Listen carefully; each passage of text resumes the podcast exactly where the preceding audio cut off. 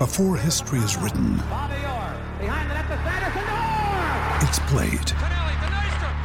Before it's frozen in time, it's fought one shift at a time.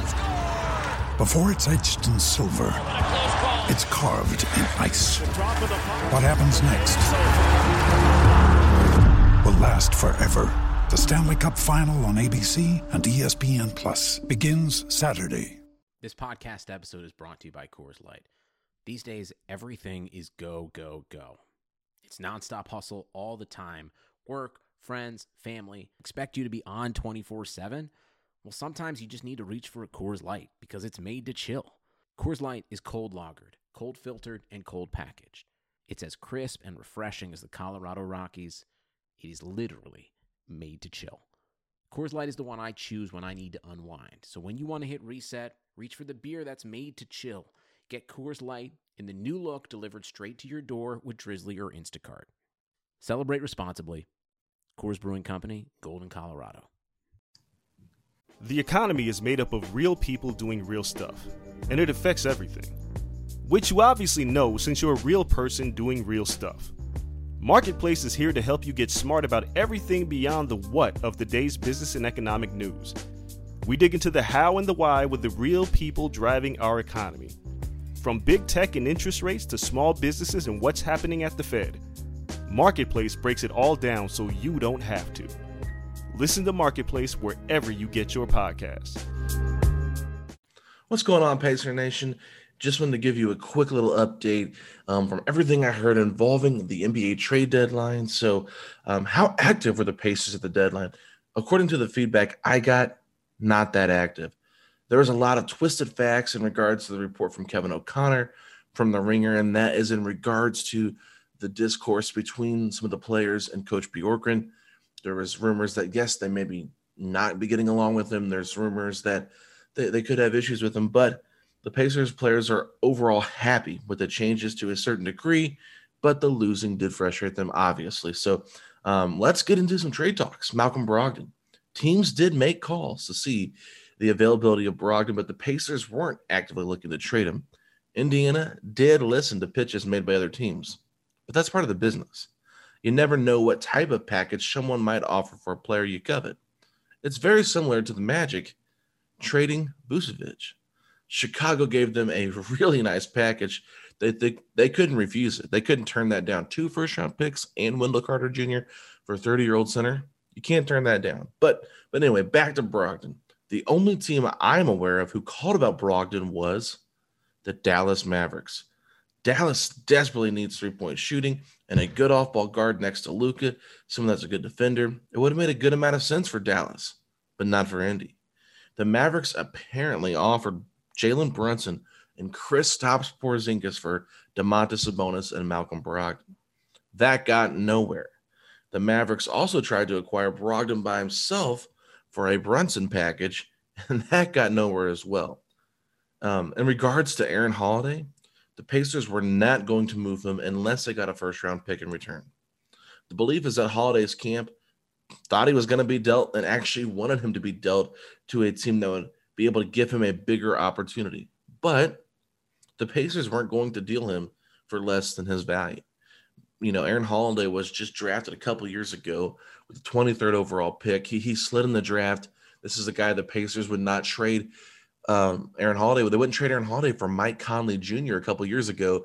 Last year, there was teams that had interest. The Pacers had no interest in trading them. And I think, honestly, when it comes to Aaron Holiday, this is insurance if they're unable to sign TJ McConnell. And um, speaking of TJ McConnell, some have asked why didn't the Pacers sell high on the expiring contracts of TJ McConnell and Doug McDermott? It's simple. Indiana wants to resign these two players at the end of the season. They both love being here as well. Doug McDermott came out Thursday to talk to the media after practice, right before the deadline, and talked about how much he wants to be there and how the front office said they weren't moving him or they hadn't told him he would be getting moved. The Pacers have made it very clear that they will tell their players if they're in a trade. So that to me was telling that they sent McDermott out there. They value him. We know his value is going to be very high um, in the off in the off season because he's been shooting the ball like crazy well since returning from the All Star break. Doug McDermott's a really good basketball player and he really helps his team and he really fits well in this Bjorkgren system, probably having his best career as a Pacer so far in this short three years that he's been here under Bjorkgren. And I think TJ McConnell, the same can be said for him. He's a guy that has been really, really good for this team. So um, at this moment, though, the Pacers were just two games back of the four seed at the time of the trade deadline and believe these two players were more important than draft capital. That's the truth. Um, I was on JMV this this Friday and we talked about it. Should the Pacers have sold high on these guys? And it's like I, I get that logic because at the end of the day, the Pacers could have sold these two for draft picks and maybe they could have had a couple draft picks and their own draft pick and package that to get something better. But at the end of the day, I just I'm not even sure what what kind of draft picks would have been out there for TJ McConnell because I don't think there was a lot of uh, TJ McConnell draft pick stuff. It might have been a couple second round picks. It might have been another player, but you can't replace his leadership in the locker room. That that to me is what it's all about. Kevin Pritchard has talked about it several times. The culture of this team, and when it comes to TJ McConnell, he is that. He is a huge part of this team's success based on what he provides in the locker room. I talked about that in a preseason um, article. I, I was talking about should the Pacers keep TJ McConnell or should they move on and give the reins to Aaron Holiday? And I said they should give the reins to Aaron Holiday, but McConnell needs to be kept on because of his mentorship, his leadership, his presence in the locker room. Little did I know that TJ McConnell was going to have his best year of his career. And Aaron Holiday ha- has had a hard time adjusting to this Bjorkgren system, trying to get his footing. I think Aaron's a fine player. I think Aaron's going to get better. I think Aaron still has a lot to offer a lot of other teams. But the opportunity here with the Pacers behind Brogdon, behind LeVert, behind TJ McConnell, all these other guards that are ahead of him, now Edmond Sumner, he's not going to get that opportunity. So, um, with all that being said, I just think there's a log jam at that position.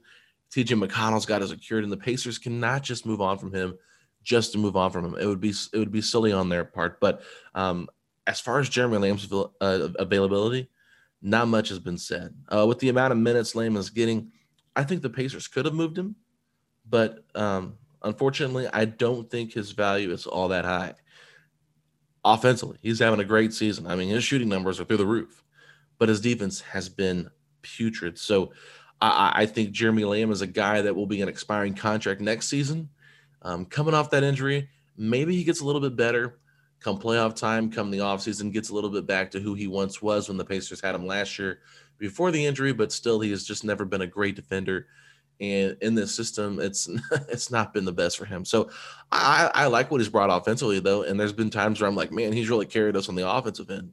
But at the end of the day, he's got to get better. So um, yeah, I just I, I look at him and I think, man, I wish I wish Jeremy Lamb – would have fit better, but I just don't see it long term. But yeah, there's not been a lot reported or, or rumored or leaked to me, at least anyway, about his availability. But I'm sure if they would have got an offer for him, they would have probably traded him um, if they could have got something better. But lastly, the Pacers looked at their group and, and said, we are not as worried about this team as the rest of the league is. The LeVert trade set the team back in the moment. The Pacers front office knew that it would. It wasn't going to be an easy process losing a two way player in Victor Oladipo, but they couldn't pass up on the opportunity to get LeVert. We've talked about it on some other podcasts. Look at what the Houston Rockets got in, re- in regards to Victor Oladipo.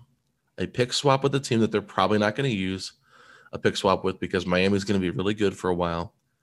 An expiring contract in Kelly Olynyk and Avery Bradley. That's it that is all they got. So I, I, I am just thankful the Pacers in the front office made this move. When they made this move, it was the right move to make. So the Pacers have now won four of their last five games, have a very good chance to make a late season push for a fourth or fifth seed in the playoffs.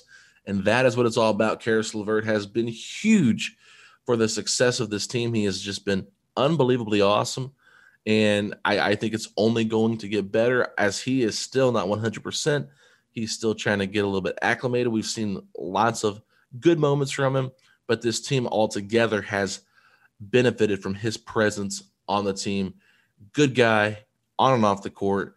He provides something that allows the Pacers to play the style they want to play, putting McDermott back on the bench, that kind of thing. So they're betting on uh, Caris LeVert, and that's why they didn't make a deadline move because Caris LeVert two months prior was their deadline move because had they held on to Victor Oladipo, that would have been it. So that's it for me, guys. Hope you guys enjoyed this short pod. You can find us at Setting the Pace 3. I'm at Alex Golden NBA. My co-host Mike Foch is at underscore FACCI over on Instagram at Pacers Talk. And we will talk to y'all later this week. For the ones who know safety isn't a catchphrase, it's a culture. And the ones who help make sure everyone makes it home safe. For the safety minded who watch everyone's backs, Grainger offers supplies and solutions for every industry, as well as safety assessments and training to keep your facility safe and your people safer. Call clickgrainger.com or just stop by. Grainger for the ones who get it done.